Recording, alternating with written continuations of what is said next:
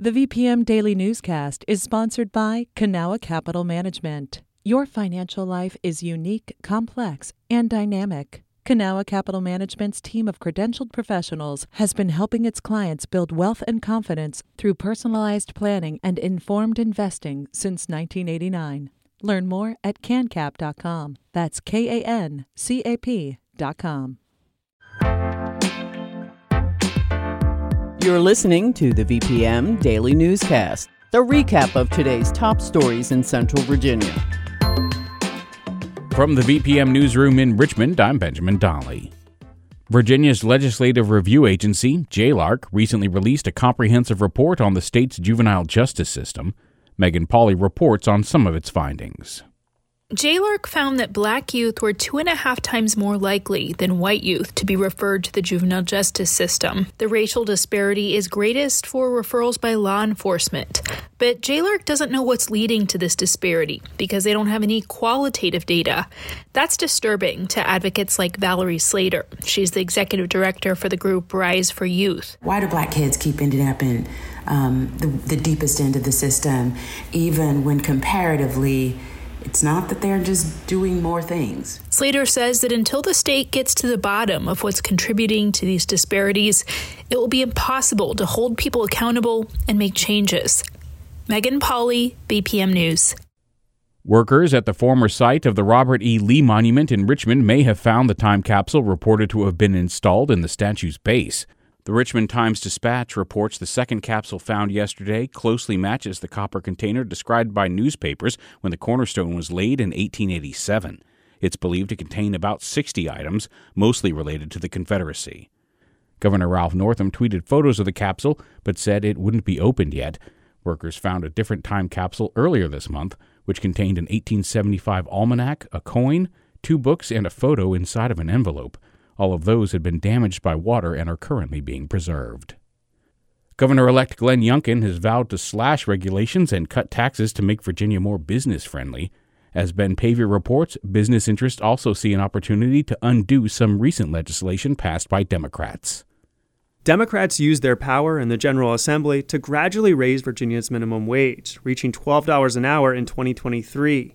Nicole Riley, with the National Federation of Independent Business, is seeking to freeze the hike at $11 an hour. For small business owners in particular, um, it's really difficult for them to be able to absorb those uh, higher labor costs. The NFIB, which represents 6,000 businesses, is also looking to repeal a law passed this year that adds new overtime protections for workers. Riley argues it goes further than federal law and has been confusing for business owners. Labor groups say it would be a mistake to undo the laws, which they say protect workers. Any changes would still have to clear the state Senate, where Democrats still have a narrow majority. Ben Paviour, VPM News. Officials in the city of Petersburg are asking residents and businesses to leave holiday lights on through the month of January. The request is part of a campaign called Thank a Healthcare Hero, which aims to show support for those who are, quote, helping our nation fight this pandemic.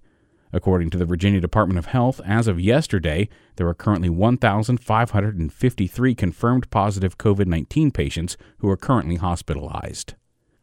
A number of local clinics and community COVID 19 vaccination sites have limited hours because of the holidays. Clinics run by the Richmond and Henrico Health Districts are closed through January 2nd. The state run community hub at the Arthur Ashe Jr. Athletic Center will be open through Thursday. It will close on New Year's Eve and will reopen on January 3rd. People can make an appointment or find a walk up vaccination site by visiting vax.rchd.com or by calling 804 205 3501. Over 100 law enforcement agencies in the Commonwealth are partnering this holiday season to stop drunk driving. Governor Ralph Northam's office says 55 sobriety checkpoints will be set up across the state as part of the Checkpoint Strike Force campaign. Law enforcement will increase their presence in high risk areas through New Year's Day. Last year, 272 Virginians died in alcohol related crashes. Since the Checkpoint Strike Force campaign started in 2001, alcohol related crashes have gone down by over 40%, and deaths have decreased by 24%. This has been the VPM Daily Newscast. This newscast was recorded on Monday, December 27th, 2021 at 6 p.m.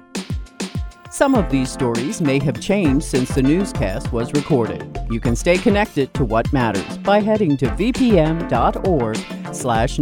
or follow us on Facebook, Twitter, and Instagram at myvpm.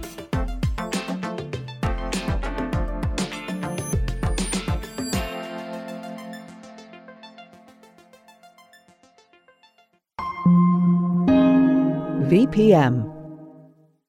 I'm Rachel Martin. You probably know how interview podcasts with famous people usually go. There's a host, a guest, and a light Q&A. But on Wildcard, we have ripped up the typical script. It's a new podcast from NPR where I invite actors, artists, and comedians to play a game using a special deck of cards to talk about some of life's biggest questions. Listen to Wildcard wherever you get your podcasts, only from NPR.